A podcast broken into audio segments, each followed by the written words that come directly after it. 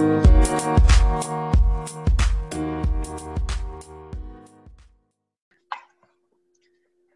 guys, welcome to another edition of the Inside Scoop. My name is Neil Crawford. I'm your host and also the founder of Anytime Soccer Training. If you're not familiar with the Inside Scoop, it's a podcast dedicated to helping parents learn about the soccer pathways that would be available to their child if they lived in another city around the world. But as you know, if you've been following this show, not only do we interview parents, trainers, coaches, and kids from around the world, but we also take a moment to drop some tips specifically for the parent trainer. Now, in the last few episodes, I've given my personal advice, which, oh, by the way, I do value it because if I didn't, I wouldn't do the show. But I'm only one person. My, I have two boys, and I'm coming at it from one parent's perspective. So, what we've decided to do is launch a series called Raising the Whole Child. Okay. And that's in line with our mission here at Anytime Soccer Training, which is not only do we want to provide world class online training content to help children reach their full potential in soccer through supplemental training, but actually, what I believe is more important is the second part of our mission, which is to provide parents with actionable takeaways that can help them support their children in a positive not negative way. And if you spend two minutes in athletics, what you're going to realize very quickly is the non-soccer stuff that's the hardest, right? It's anybody can do toe taps. Anybody can teach them how to do this Ronaldo chop. That's the easy part. And I know my coaches listening are probably going to disagree with that. But it's all the non-soccer stuff that's hard, right?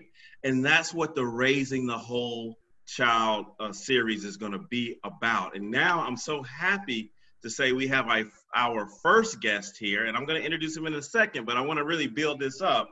And I want to say two, two or three more things about the series.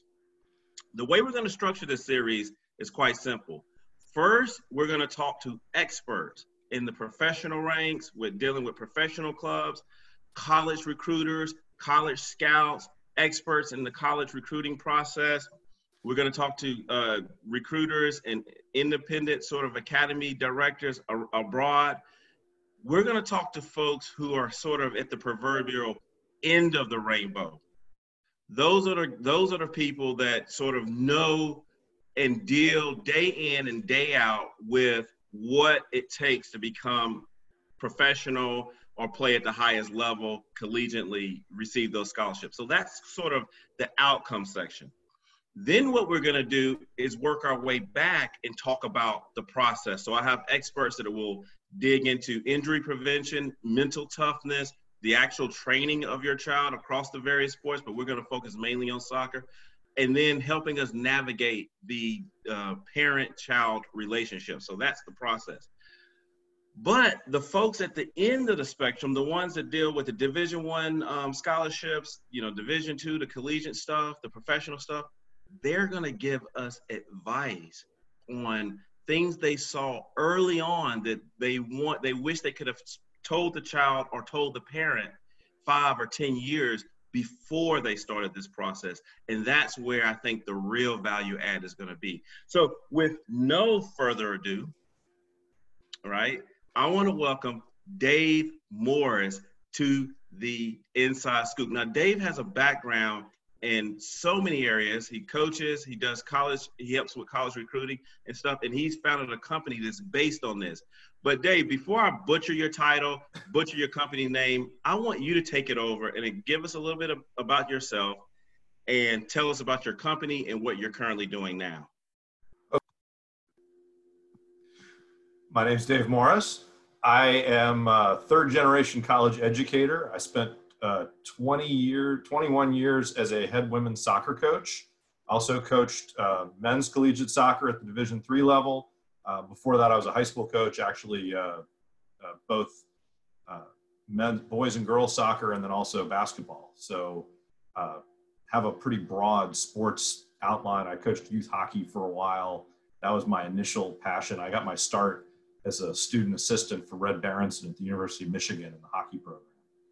Uh, I played soccer my whole life, starting at age five. So I remember my, my dad dropped me off at a field and said, Hey, don't use your hands. I'll be back in an hour. And I looked at him like, what, what is this? so that, that was my introduction to youth soccer all those years ago. I retired about four times. I guess this is the fifth retirement. Uh, and so I founded a college athletic advisor and I'm an educational consultant. I help uh, students and families navigate the college search process. Uh, in my business, it's really connecting uh, young people and their families with colleges where they will thrive, right? There's a lot of services that provide, hey, we'll get you a scholarship. And I think that's sort of the wrong question. The really the right question is what's the right school for you where you're going to fit? And that's a college that's going to make school affordable for you. I am, it's painful for me to talk to people who they're like, well, the school just offered me a $30,000 scholarship. And I'm like, great. How much of that money is going in your bank account? And they go, no, I got to pay to get that money. I go, oh, how much you going to pay? Oh, about $25,000. Well, um, you know, that might be a great fit for you, but I'm pretty sure that if we can find a school that you really want to go to, we can probably get it at a lower cost as well. And, and then you can have a degree you're really proud of. You know, we used to talk about the broken leg test in college coaching where, you know, if you couldn't play soccer tomorrow, you stepped in a hole and your career's over, uh, you know, do you transfer? or is, are you where you're supposed to be? And, and the reason colleges like working with me is that we get students to schools where they stay. The average uh, in the NCAA, 50% of the student athletes are transferring now over four years. They're about half the kids transfer. And uh, for our clients, 0% of our clients transfer so far. Sooner or later, we'll have one. But the reality is, we're working really hard to make sure it's a great match. And so, since it's a great match, that relationship endures through you know maybe a student has a struggle in a class or maybe they don't get on the field as much as they want as a freshman or something like that they have the resilience to really make it. So uh, because they're in the right place. So something's going to go well for them on that campus every minute. So that that's the the business side from a parent standpoint. We do some things with colleges and staff training and compliance and things like that. But realistically, that's, I think, the biggest part of our business. And we're really excited to help individual families and uh, talk about really what are the right, to me, it's really about what are the right questions to ask. You know, it's not so much about the answers, it's the questions. Okay, man, absolutely. So, welcome to the show. And just repeat one more time the name of your company and Sorry. clarify that you don't just look at soccer, right? You you do any sport? we do all sports. Uh, as a college soccer coach, most of my friends are soccer coaches. Uh, we have advisors, uh, John Wyndham, who coached not only college basketball, really high level high school, sort of prep basketball, uh, but also coached professionally in Sweden and some other places. So he brings an amazing amount of uh, basketball knowledge. John Wyndham. We've got an advisor who was a, a world class track coach. We've got an advisor who was an All-American in Division One men's soccer. Uh, so we have a really broad base. Uh, we've worked with kids in rowing and tennis and all kinds of sports. Uh, business is College Athletic Advisor. Our website is collegeathleticadvisor.com. We'd love to talk to you, you know, outside of the show. Okay, thank you.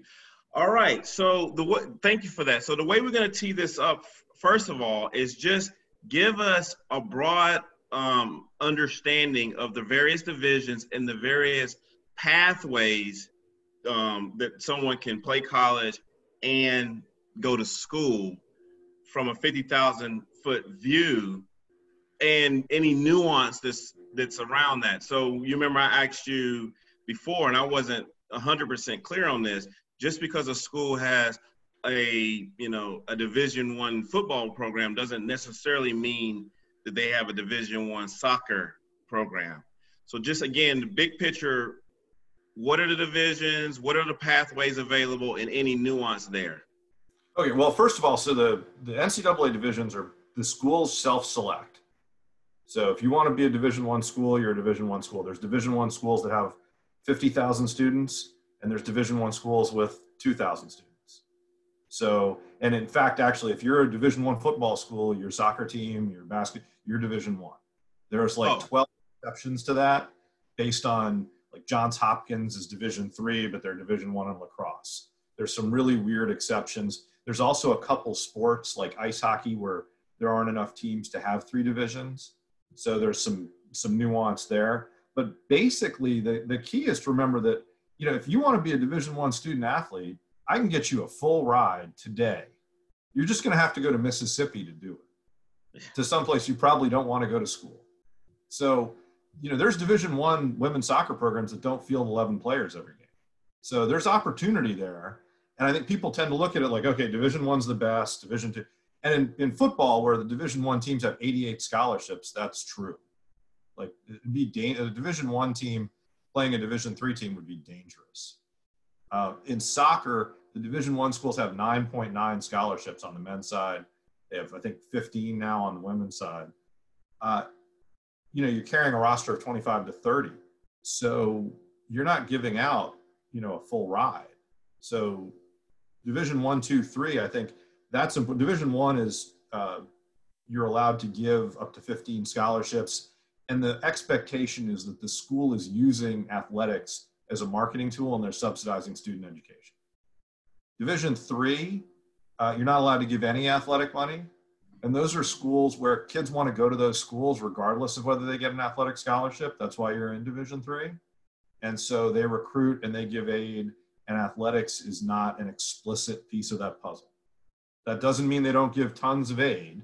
It doesn't mean they're not super affordable but they're not going to call it an athletic scholarship. There's some great values in Division three, uh, and and some of the best colleges in America. And I think, you know, to give an unsolicited plug, I think the best conference in college sports is the University Athletic Association, and it's in Division three. And those kids fly, you know, while the Division one kids are on a bus from University of Missouri Kansas City, UMKC to Western Illinois on a weekend, and then taking a 15-hour bus ride to Youngstown or something. Uh, the kids in the UAA are flying to Boston and New York and then flying back to St. Louis or something, or down to Atlanta to Emory.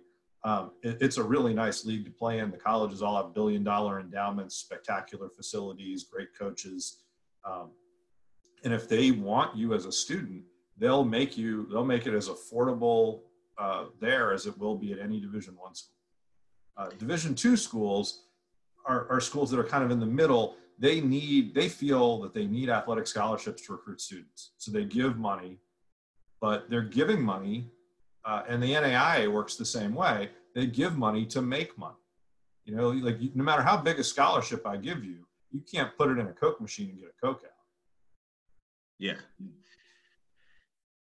So they give so let's unpack that though. So they give you in addition to your say for room and board and financial aid that goes straight back to the college effectively giving you free tuition they're also giving you stipends as well um, okay so division uh, division one in some of the conferences they have what are called cost of attendance scholarships. Okay. So in theory they could give you money to go towards cost of attendance. So like that's that can be like ordering pizza right? So it's like a full so let's talk about a couple definitions. One of them is a full ride. You hear that all the time. I got a full ride okay? Okay. A full ride means the college paid your tuition your room and board your books your fees. You don't pay anything to go to college. In football if they give you a division one football scholarship if you sign with alabama or auburn or troy or north dakota state you're a division one football full ride kid you don't pay anything and then they're allowed to give you up to the cost of attendance which means that there's a little bit of a cash stipend on the end of it if they if they choose to give it a full ride each school defines a full ride a little bit differently most schools still don't give that cost of attendance but there are like the big ten does give that uh, the other headcount sports are basketball men's and women's basketball in other words, if you get a scholarship to play for a Division One basketball team, you're getting a full ride. The other headcount sport is volleyball, women's women's volleyball. Beyond that, every other NCAA sport, soccer, lacrosse, rowing, uh, golf, tennis, uh, trying to think of some uh, field hockey, you name it, they're all what are called equivalency sports. And in those sports, and, and obviously one we're really focused on right now soccer, there are very, very few full rides. I used to tell people if every co- if colleges were giving out the number of full rides that parents claim they are, there wouldn't be any colleges in the United States. They'd all be bankrupt. Like it, it, it's just insane. In soccer, there's very very few full rides. Uh, certainly the real full rides, and in fact, there's a junior college league where they max their, the schools are only allowed to give two thirds tuition, and that's it. And they call that a full ride. It's literally an institutional decision to lie. I, I don't understand it. I think it's silly. Parents can't have to avoid falling for that kind of thing. It's very clear to me anyway. Like the, the full ride is, is a freebie. Colleges are not in the business of giving those out. For soccer, you're probably going to pay. So the best advice, if you're really worried, I had a parent ask me as a college coach, said, well, what's my ROI on this club soccer stuff? And I, I it took me a minute to even understand what ROI meant, you know, to be honest. Then I, I looked at it, I said, you know, if you're looking for ROI, take that money. You need to take your kid out of soccer and put it in test prep. Because colleges, I tell this to parents all the time, colleges give out $200 million a year in athletic scholarships. That is a lot of money, right? Mm-hmm. They give away $2 billion with a B of academic aid. They're in the academic business. Like the better your grades, if you want to know the secret to getting a college scholarship to play soccer, the better your grades, the better your options, the higher a likelihood you're going to get a scholarship. If I have a $50,000 scholarship budget in Division two, which is what I had at, at uh, well, actually, I think it was $30,000 at Pueblo or 35,000 for an entire team, right? So I had $35,000 in cash and I needed to recruit 25 players with that $30,000. Like, who do you recruit? Well, who's got the who's going to get the maximum academic scholarship? I can tack a thousand bucks onto that, and now it's almost free. Yeah. And I go, hey, it's almost a full ride, right? 90% of it's academic, but I managed like I got to the end of the year and I had like five thousand dollars left over, and we had a roster of 30 something kids. Because we just and the other part is if you're a college coach, you know, if, if kids don't go to class or they don't do well academically, somebody's going to yell at you eventually. You know, if you're at a reasonable college why not recruit people who want to go to class? Then you don't have to follow them around. I mean, uh, you know, and then you can focus on the soccer and the kid on the women's side, particularly. You know, they're the women who are good students are the ones who are really dedicated athletes too. Mostly, there's not on the guys' side. There are men who compartmentalize.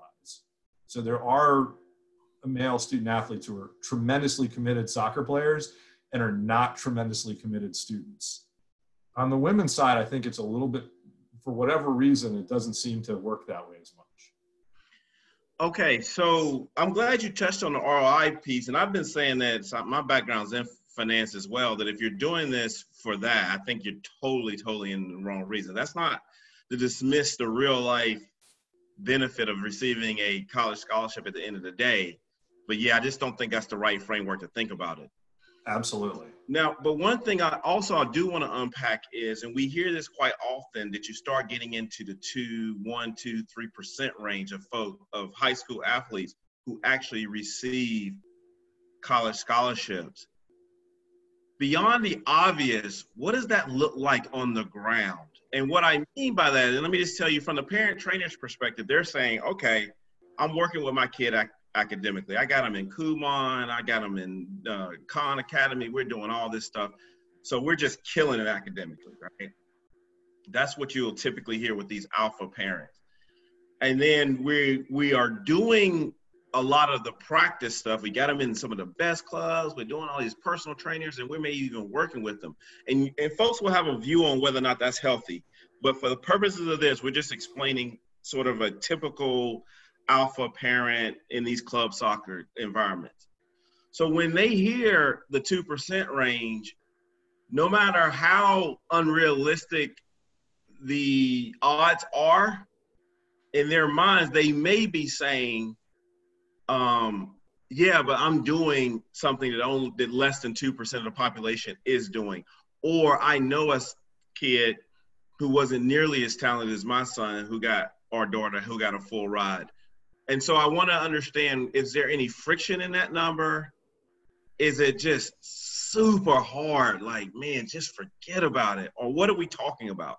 Okay, I don't think that it's. uh, First of all, there's you know there's there's in some ways in college athletics there's as much as there's a seat there's a butt for every seat there's a seat for every butt you want to play soccer in college you can like it's true that only 5% of the student athletes who are women go from high school to college and play but a lot of that's by choice right so to me the biggest piece if you want to talk about how do i make sure my kids in that 5% or 3% or whatever the biggest piece of that is when they turn 18 and they leave the house, they have to want to keep playing.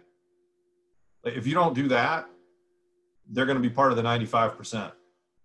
And so there's there's kids in that 5% who did all those alpha parent things and there's kids in those 5% whose parents did none of those things. And at the end of the day, to me the big piece is you those are all tools, right? Like Kumon or parent training, those are tools. If you have a hammer, you can use it to build a house or you can destroy your bathroom, right? Either way, I've way. done both. there you go. I, I try to avoid either of those things. That's the best advice.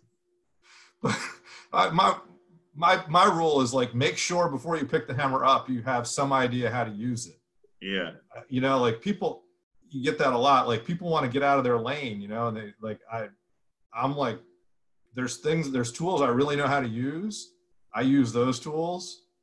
The other tools, I, I either have to figure out how to how to learn how to use them, or you know, it's better to let an expert do it. So we were so just let doing me some construction. so so let me interject and give some teeth to this. Three different three three or four different types of kids. One plays at quote unquote the academy. One child plays at the equivalent of what I think they call it ECNL or that second sort of tier. And then one only plays high school. All three of them fit into that profile of this is what I want to do. I want to play college soccer, and my grades for the purposes of this are good.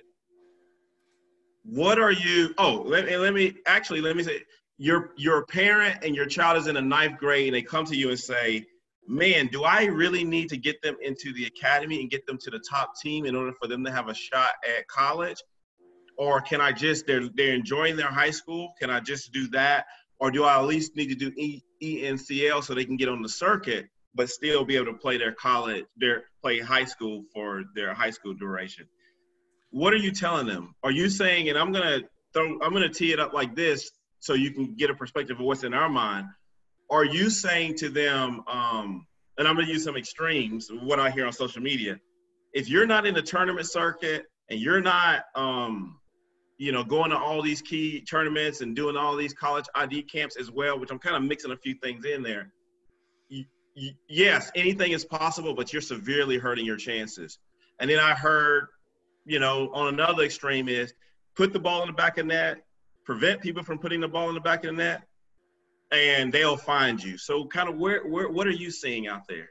Well, I think it's really important to be a little bit strategic. You know that I don't. I don't think. Look, if you're playing, whether you're playing in the, there's no more DA, so that's done, right? So Yeah. there'll be some version of that at some point. ECNL, uh, to me, the DA and the ECNL are kind of the same. Like, if you're playing at that level, you're going to be in front of a lot of college coaches. So you you're paying a lot of money, and in return, you can be a little bit less strategic because college coaches are going to see you. They're probably going to contact you in some way, either a mass email or uh, camp invitation. ID, come to my ID camp. Uh, so you'll have opportunities sort of brush up against college coaches because of where you're playing. If you're, I think just high school soccer, um, you know, we we advise kids to at least be strategic. You know, if you're looking, it depends. If you play high school soccer and you're having, you know, you're playing on a good team and you're getting a good experience and you're working at it, it's still only three months most places, right? So it's pretty tough. You can't go to school three months a year and go to Harvard. You know, uh, you're going to have to find some way to train and play on a continuous basis. And your high school coach is probably going to be encouraging that. And so I don't think, you know, doing nothing nine months out of the year and playing three is not a great development strategy, you know, for anything. It's not how you get good at math or English or anything. So playing at some level, I think, is important. Uh, if you're playing at any level, I think any certainly any competitive level, you want to play somewhere where the teams at least train in an organized way on a weekly basis. You know, maybe you don't make every practice, but some some training that's not uh, some training that's that's legitimate and helps you develop, and playing games against other players who are at similar athletic levels to you, or maybe about you know you always want to play up, right? If you're playing up, you're going to develop. So, you know, finding some level. I don't think you have to play in the ECNL at all, but there's lots of local leagues and things like that. College coaches aren't going to explicitly come and see you, but you can then be strategic and I think uh, find your way into that 5% without being at a big disadvantage. Okay, so I'm going to summarize my understanding of what you're saying. You can clarify, and then we're going to dovetail into the next portion, which is like those those tangible steps you would tell someone who's in the ninth grade and then someone who has young kids like mine. So, so yes, if you're only playing high school, you really need to look for uh, other opportunities competitive, not only just from a, you know, soccer development perspective, but to give you some exposure as well. But if you're a parent, don't stress out too much if you're on the B team when you think your child should be on the A team because they're going to be a plenty, they're going to be plenty of opportunities there. Just focus on your craft in that regard. And still, we always have to remember that even if you are completely lights out and you're doing everything, you're still chasing, you know, a minuscule amount of money versus the academic, uh, the potential for academic scholarships.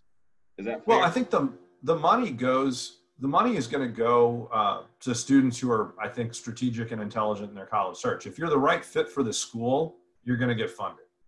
So the school is bigger than your soccer talent. So if you're in the top 25 soccer players in the United States, you're going to get a full ride for soccer. And it doesn't, and you have a different problem. You don't need either of us. Yeah. Everybody else, you know, you're a good soccer player and you want to be someplace where you're going to get the, get a great education and where you want to be. You know, I, I coached at some places uh, that were very rural and, you know, most people didn't want to live in a town of 800 people for four years in the middle of northeastern Missouri, for instance, um, and where the internet doesn't really work that well, and your cell phone doesn't work that well. Um, maybe it wasn't a super attractive place to be. There's other, you know, I was also at uh, Oxford of Emory. A lot of people want to go to Emory, right? Like down in Atlanta, six billion dollar endowment. They got a law school, medical school, world class museums. I mean, uh, so those are, you know, if you're a great fit for Emory, being a good soccer player helps, right? If the coach wants you, that's going to get you into school. It's going to get you the best shot you can position. They're going to, you're going to get specific help positioning yourself for the best aid package you can get. We went head to head with Auburn recruiting a kid. So they're division one and they're offering an athletic scholarship. And it was an easy sell for us uh, to get her to come to Oxford or Emory. The conversation was really so look the cost is going to be about the same. Emory has a huge uh, discount policy for students they really want. You're, you're going to pay the same to take that auburn division one scholarship as you're going to pay to go to emory right? We're not calling it an athletic scholarship. It's not an athletic scholarship but it's going to cost you the same. Which degree is going to set you up in the future? Which education is going to set you up for life and by the way where are you going to have more fun playing soccer and Selena thought, you know what? I think Oxford of Emory is going to be where it's at. And she played in a national championship game. And you know who's wow. never played in a national championship game? An Auburn kid. oh, that, and you know what? That is a great story. And that's a good segue into the next point. And I want to dig into these details. When does the recruiting process start? And what are you telling? What are the key steps that you're telling parents just before that process starts. And then, and we probably can have some back and forth before that.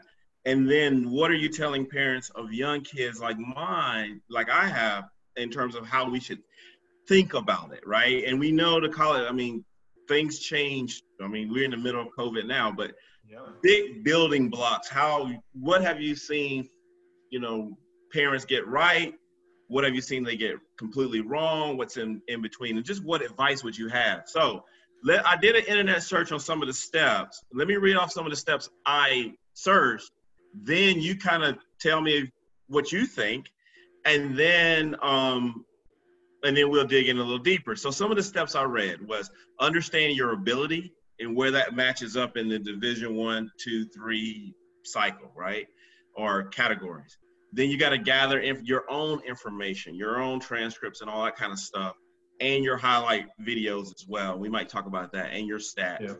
Then the next step they said is start communicating with coaches. And I actually don't know exactly what that. Oh eligibility, this particular article, eligibility, campus visits, and other.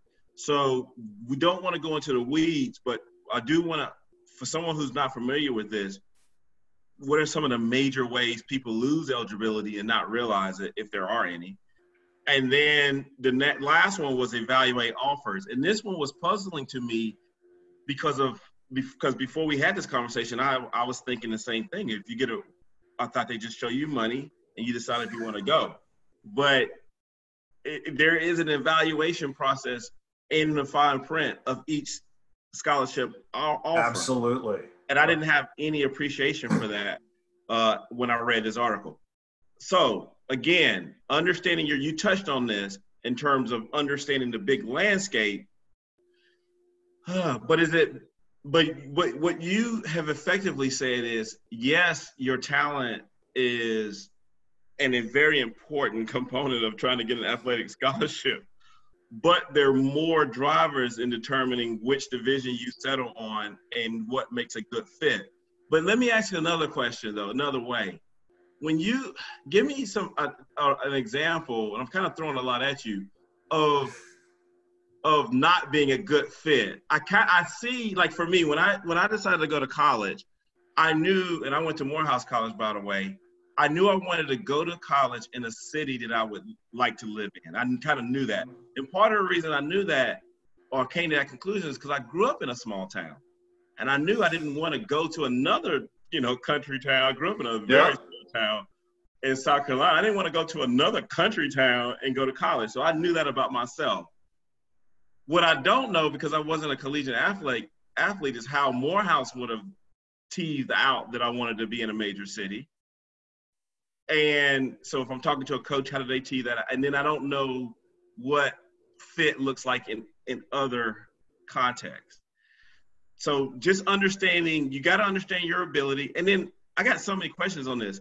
Yeah, there's a, there's a lot to unpack. I feel like I feel like we ought to break it up a little bit because this is this is getting to be yeah you know, no. Whole... So in terms of choosing the right college, is there a bright red line that you start thinking about Division One, Division Two, Division Three? No. And then what are the other things you look at in terms of fit as so, the first step? Okay, so when we talk about fit, we have and we have our, our website. I mean, we have an entire website for this, collegeathleticadvisor.com. We have a college fit assessment tool. You take about five minutes. It's mostly pictures because people hate reading, right? And they don't want to type. So it's all pictures to try to suss out a little bit of an understanding of what you know what you're looking for and what makes a good fit for you and you put in your gpa if you have test scores you put that in. Uh, and we're going to have to update it because now we're in the test optional world. So that's hopefully going away. Gosh no, none too soon. Only 100 years wasted. And uh, you know that fit piece is so important. You want to be some uh, you're you're a whole person. I think the other part is I always used to say as a college coach, people know more about the $5,000 beater car they're going to buy to go to school than they do about the $200,000 education they just signed up for. And that's true across the board. They understand the finances of that car loan better. They understand how the car works better. They know their options. A lot of kids kind of, you know, like they sign up for the first college they visit sometimes. And you're like, what are you doing? You didn't buy your car that way you know what, what, this is a huge life decision. It's hugely consequential. The other side of it is i think it's real you talked about oh understand your ability. If you figure out how you can do that man i want to talk to that person who knows how to help people understand their own ability relative to mm-hmm. divisions because I, I don't know how you do that. As a as a person individually like the I was in a session for college consulting. They talked about emotional intelligence, and they said people that you know there's like one to five being emotionally uh, poor at understanding your emotions, and then very skillful in managing your emotions. And they said there's zero correlation between your self-reported score and how you test out as actually being good or bad with emotional intelligence. I think soccer ability is very similar.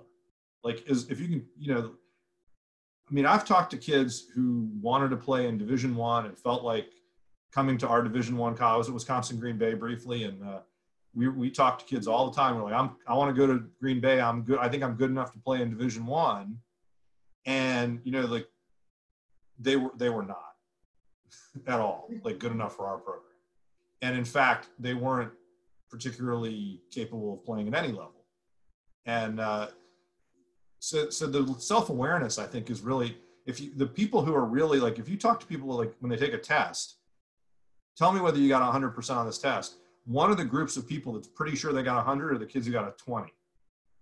Like the kids who flunked the test, they're more confident than the kids who got a 90 because they, they just think they aced it. They don't know. They're, they have no idea.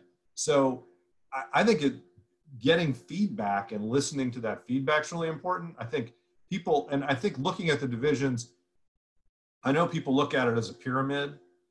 I, I would suggest also looking at it and, and there's kids who just like, I want to play Division One. You know, I saw the Big Ten Network on TV. I want to play Division One, uh, and I get that, but you know, I try to, I, I really do say, look, if you want to play Division One, I, I can get you a full scholarship, but you're going to lose every game, and you're going to go to school in a town of a thousand people where you don't want to live. So how's that sound?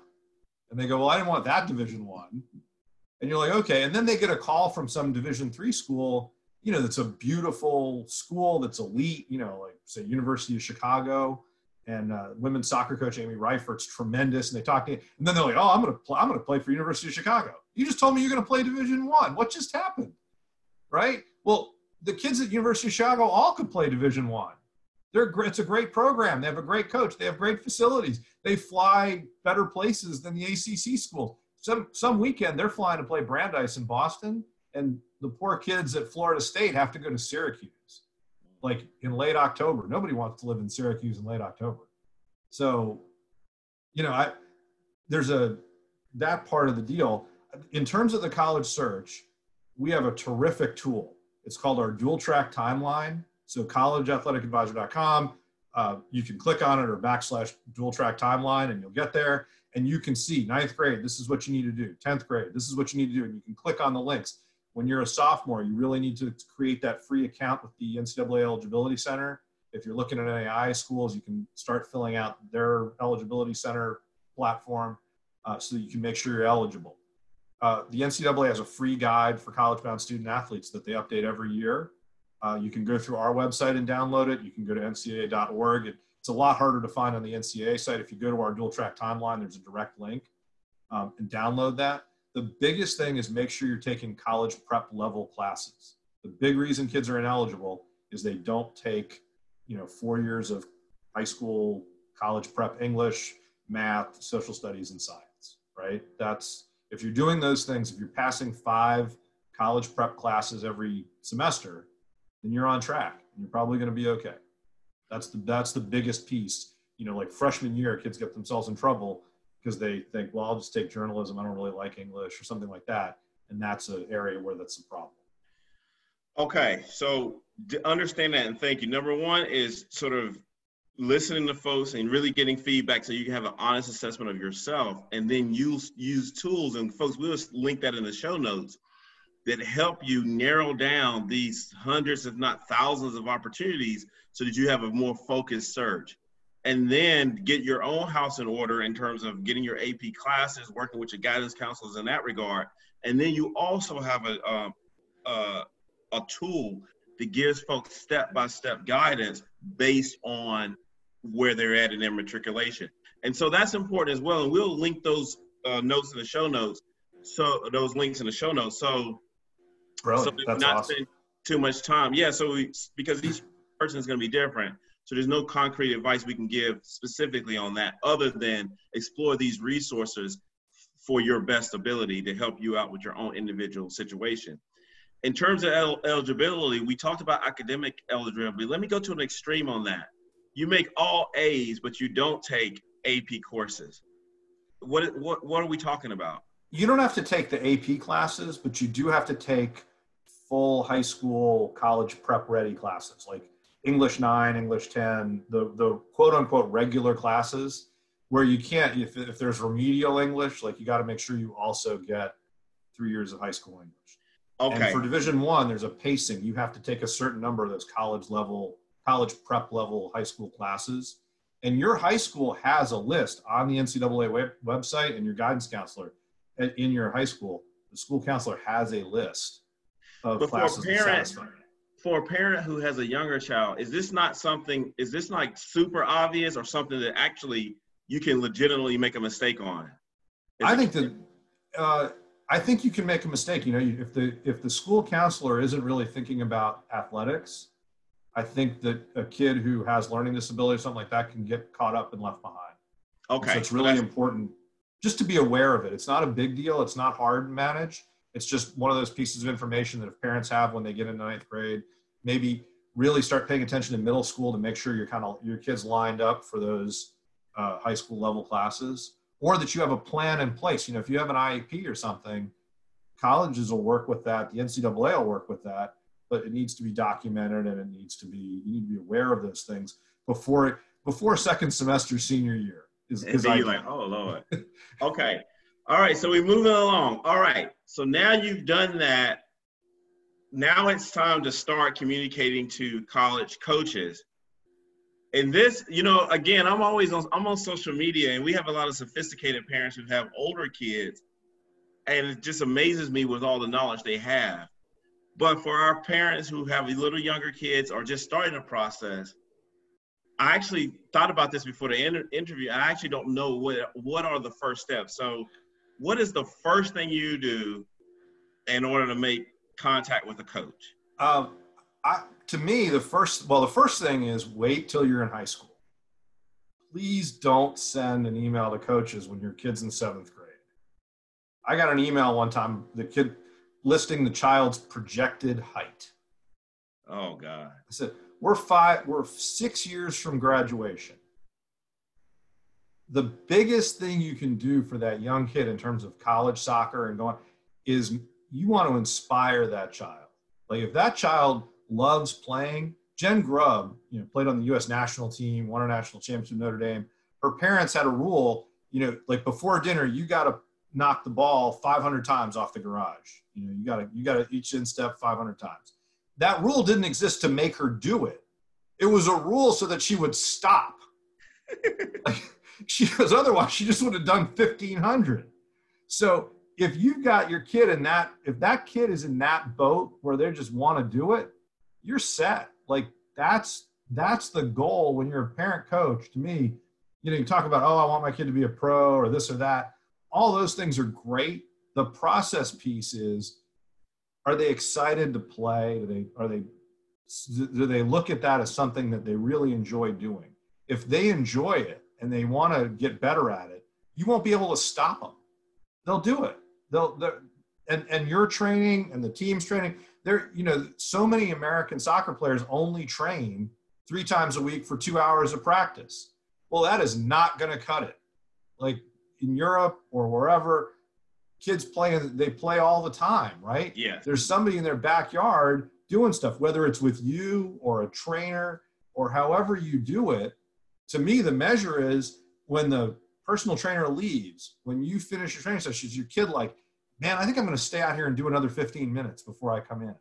Exactly. If that's happening, man, you're doing it right.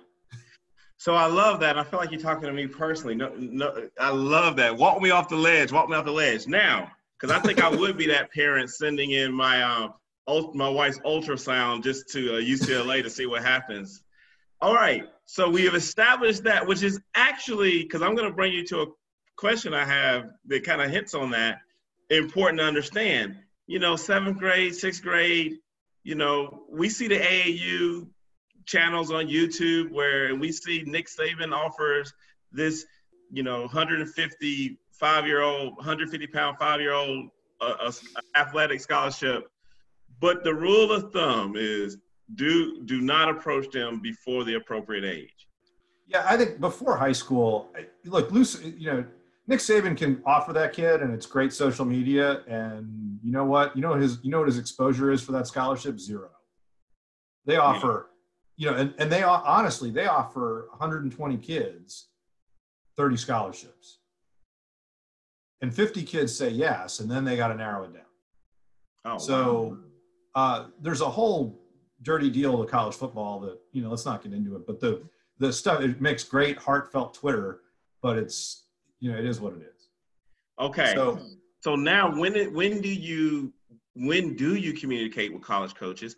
What are the ways of communicating with college coaches and what does that look like? And let me say this for example, my coworker's daughter actually got a um, scholarship to UNCC for basketball. And I remember she used to go to a lot of these ID camps. Now, that wasn't the first time she communicated with college coaches, and that's my question to you. But I know that was one uh, avenue that I want to talk to you about. And here's another thing that, and they were really hardcore into it because our daughters, I think, is only four, so that you can imagine they were really hardcore. But the coaches, they used to text a lot. And so, just again, we don't want to get into the weeds, but just thinking about communicating with college coaches, what are the, some of the big no nos yeah, and stuff. Look, college coaches are going to meet where you're at, and what recruiting is going to look like in eight years probably hasn't even been invented yet. Yeah. Imagine eight years ago talking about Twitter. uh, or social media. You know, you weren't allowed to use social media as a coach eight years ago. Now, um, you know, to me, like in terms of initial contact, you can't contact coaches till you have some idea to narrow down the list of schools. There are for women's soccer, there's 1,800 women's soccer programs in the United States. There's 15 or 1,600 men's soccer programs in the United States. There's about a thousand NCAA ones, 1,200 NCAA programs. Uh, that's a lot.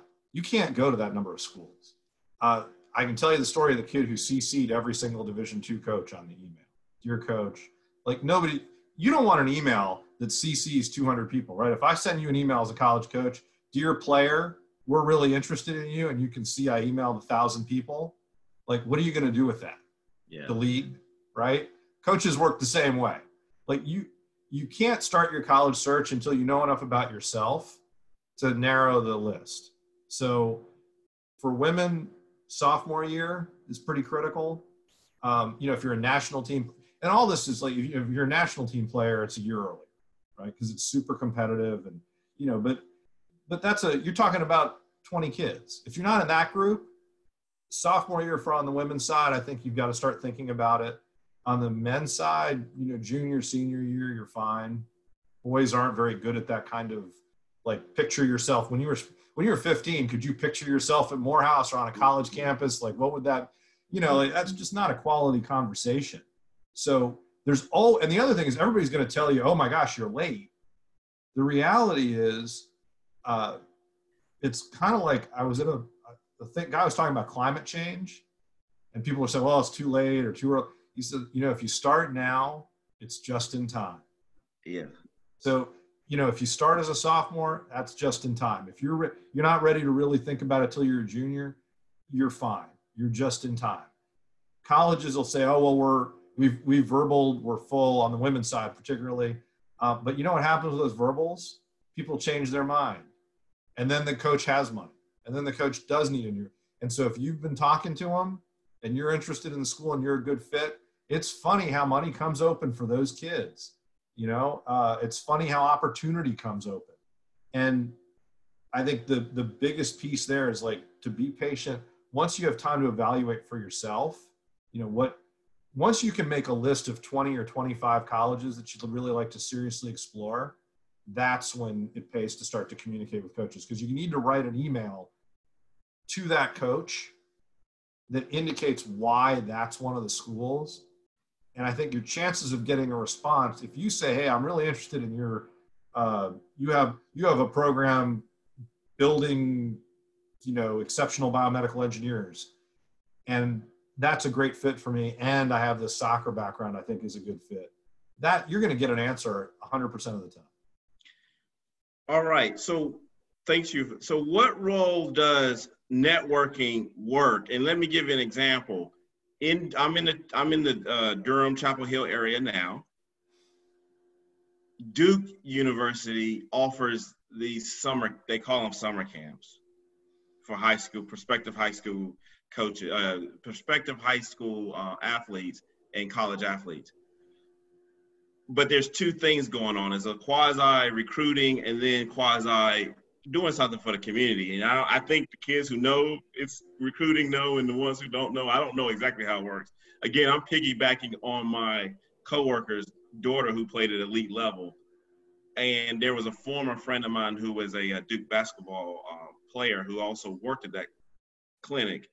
So I basically what I'm saying is my coworker was effectively explaining, yeah, you need to go to these camps because you get an opportunity to work with these coaches. And so then you're not necessarily cold calling because they've seen your face. How mm-hmm. much of that plays into it?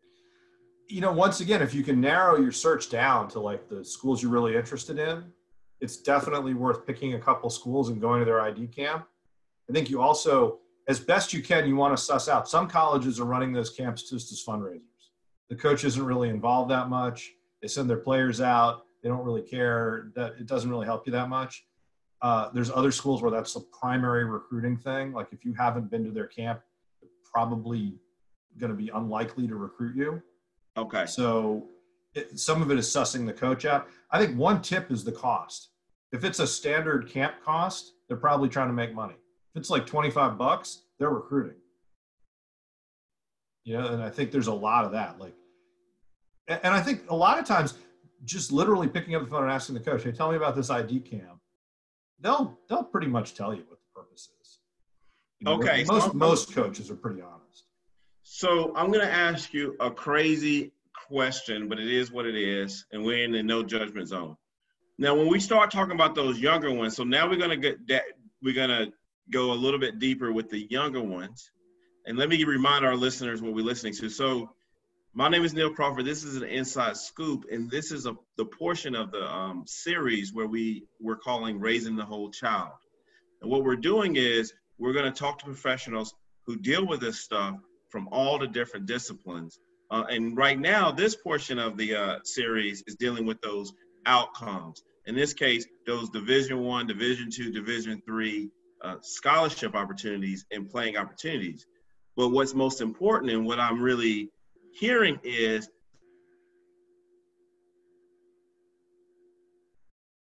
you just happen to apply to this particular uh, area. But I'm also kind of blown away with how complex it is in some respects. This is not your grandmother's recruiting process. And so that's why I brought uh, Dave Morris on. And Dave, you'll remind us of your company um, to kind of help us think through the complexities where things are simple, because sometimes people make it overcomplicated, and where things are, you know, you do need someone who's been there, done that to help you. And a small investment up front, just to get your knowledge gap skills up, may may have huge dividends in the long run.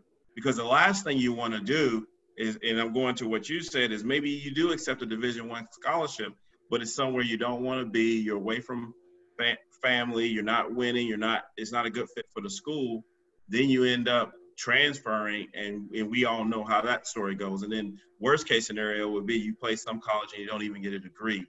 So we don't, we want to avoid all that. And that's why we're doing the raise the whole child um, uh, series because we also want to give some advice to those parents of younger kids who are just trying to figure all this stuff out, even though it may change uh, quite a lot in the future. I don't think those building block lessons are, I think those are timeless lessons, and I appreciate you sharing them with me.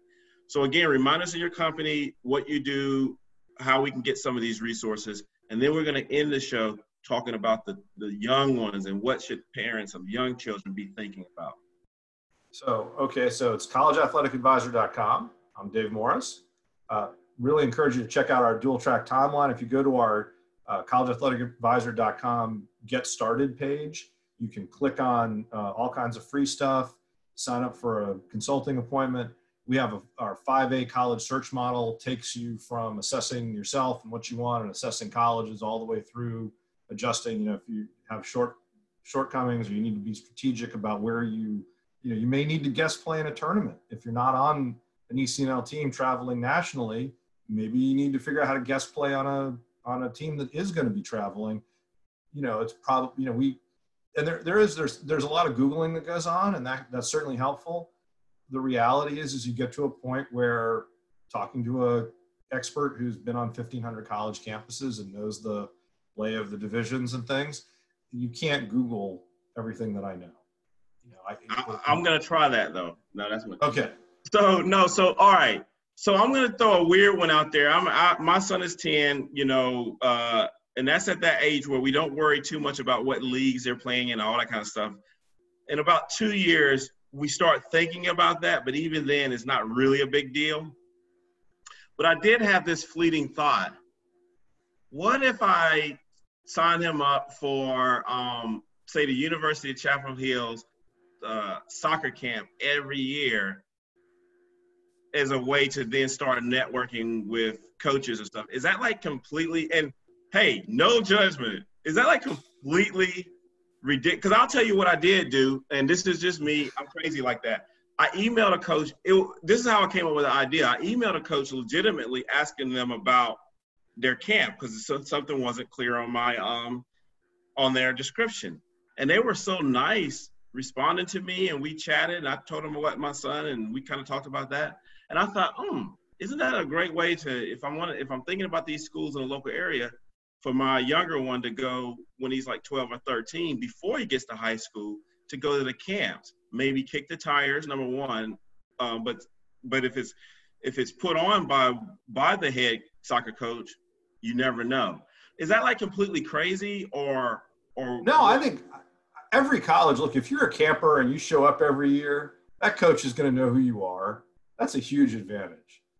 Like you're the hometown kid right now the question is, as you get to high school, most of those hometown kids suddenly think, you know, I, I really love you know North Carolina Chapel Hill, but I grew up in Raleigh. What if I lived in Charlottesville for a couple of years? Yeah. You know how how about UCLA? Like uh, you know, so it's a there's a two sided thing there. I think it's a great way to get to know the coach. The other thing is I don't know what the percentage of coaches is. We're a little spoiled. You know, if you're in Raleigh, Anson's been there a long time. Yeah. A lot of a lot of these schools change coaches every two, three, four years. So you're going to be networked with somebody, but they may have moved. That's okay. But you know, you got to be aware of that investment if that's what you're thinking when you do it. So in terms of your kid is so we talked about those 25 kids we'll, we'll just say that 1% of kids who just don't need to worry about it is their, their their talent is just skyrocketing but do you hear stories of kids being so talented that they go to a non-conventional route, like a, a summer camp, and then they just discovered by the coach, or that just doesn't happen that much in soccer? I think it's tougher. I, I don't. I mean, I think in soccer, soccer is so tough to assess. You know, in basketball, like how many nanoseconds do you need to know LeBron James is better than everybody else? two seconds three seconds, two seconds. I mean, Steph Curry, you know the guy's something different, right? Like he steps on the court after about a minute, you're like, wow, that guy's really good. You don't have to know anything about basketball. You don't know any like one of these is not like the other, right? In soccer, it's much harder. The field's big. The ball, like kids aren't, aren't on the ball as much. Uh, you know, it's hard to have an imprint on the game as an individual in that sort of dominating way, uh, even if you're a great player. So, and you're you can be pulled down. You know, if you, you can be a great player, if the people around you, if your team's not that good, you just get overwhelmed. Uh, that we recruited a, a young woman when I was in Wisconsin. This girl, Rachel Anderson. Her, I saw her team get beat eleven nothing. I was the only college coach at that game. I'm the only college coach who ever saw that club play. No other college coach was going to sit there and watch that crappy team it didn't do any good. The other teams in the tournament were so much better. You avoided that team. And I was like walking by and I saw this one kid just running all over the place, killing herself, trying to keep her team from being destroyed. And I was like, I'm going to stay here. I'm going to meet that kid, and we're going to get her. She's going to be the one of the people we build our program around because we're I'm coming in and we're new, and program's pretty weak. And and if I can bring in people like her, we're going to win. And we worked really hard to get her to come, and you know, so you know, she was on this terrible club team and everything, and she. St- but that's what like I remember that story. I was coaching for 22 years. I got like one of those stories, right? Most coaches have zero.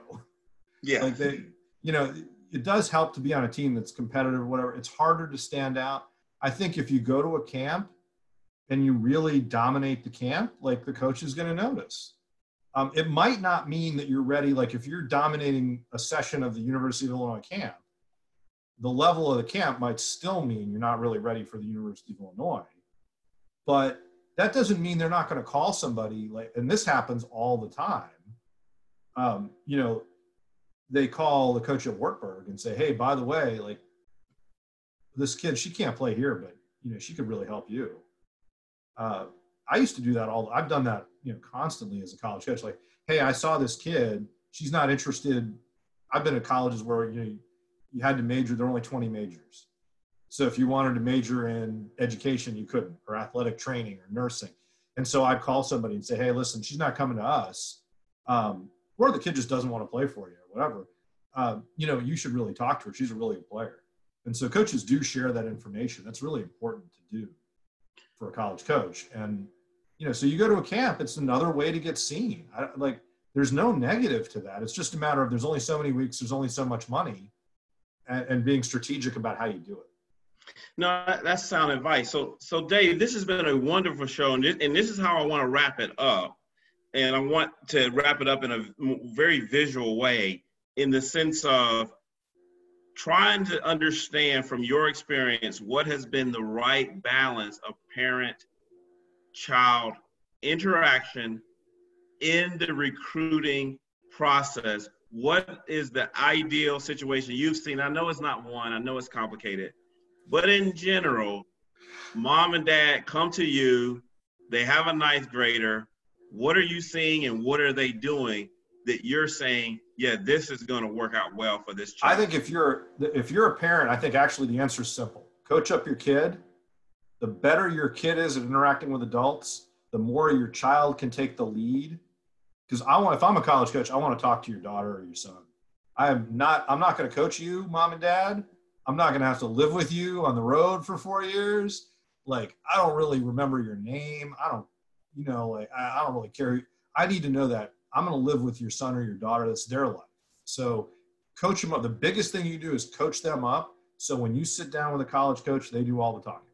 If they do all the talking, they're going to get offers. They're going to have opportunities. If you're doing all the talking, you know, schools that have options are going to go other places.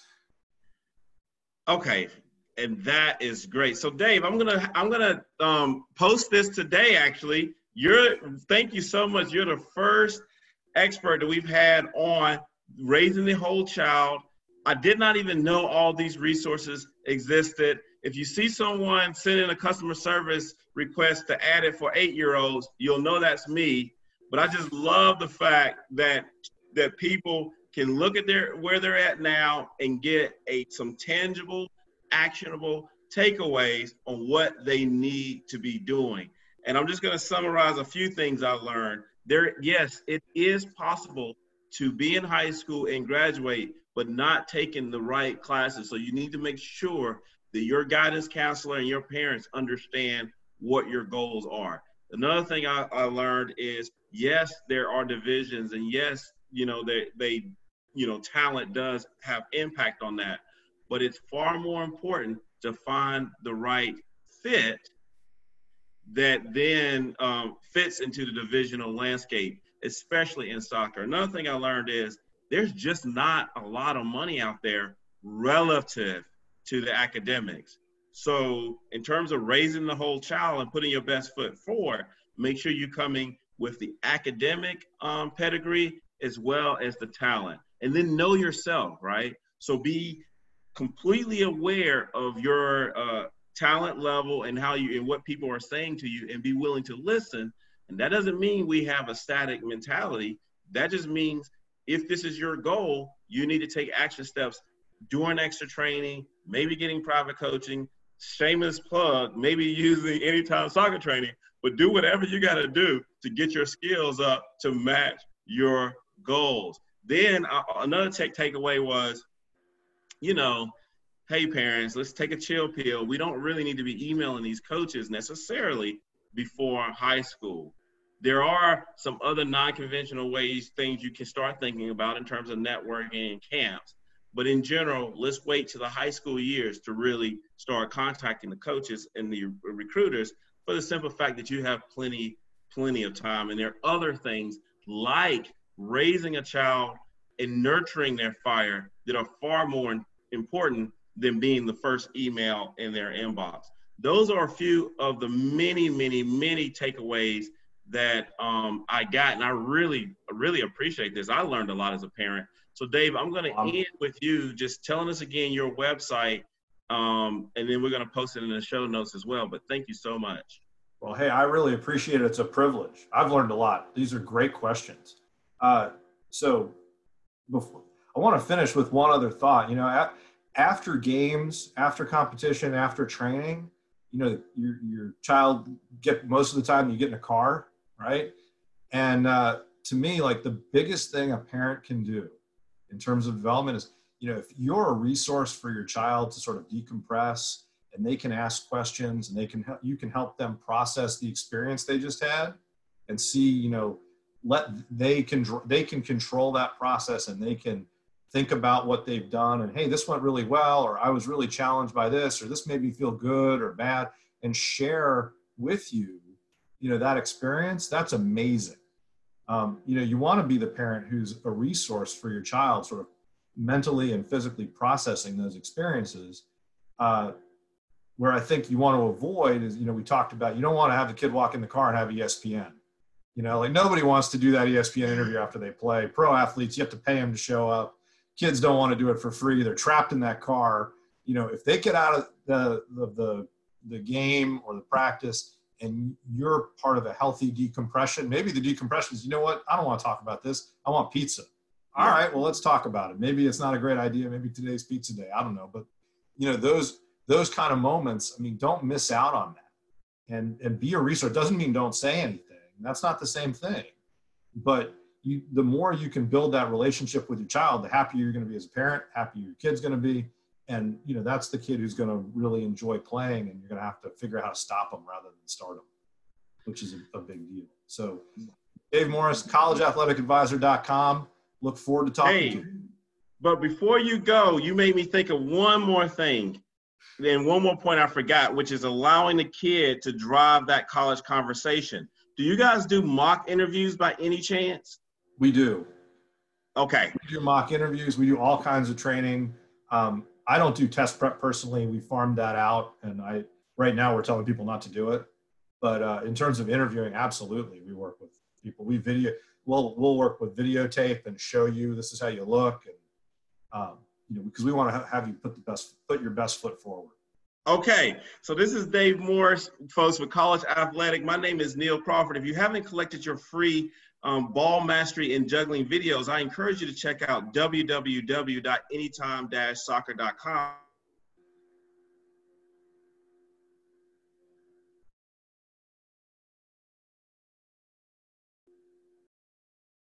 Over a thousand, 100% follow along videos that will help parents teach their child how to train themselves. The soccer content covers all the major areas, and it's a great way to get that supplemental training in without driving your child crazy. Again, Dave, thank you so much for a wonderful show, guys. This is Neil Crawford. Let's get better together. Thank you, Neil. It's been a pleasure.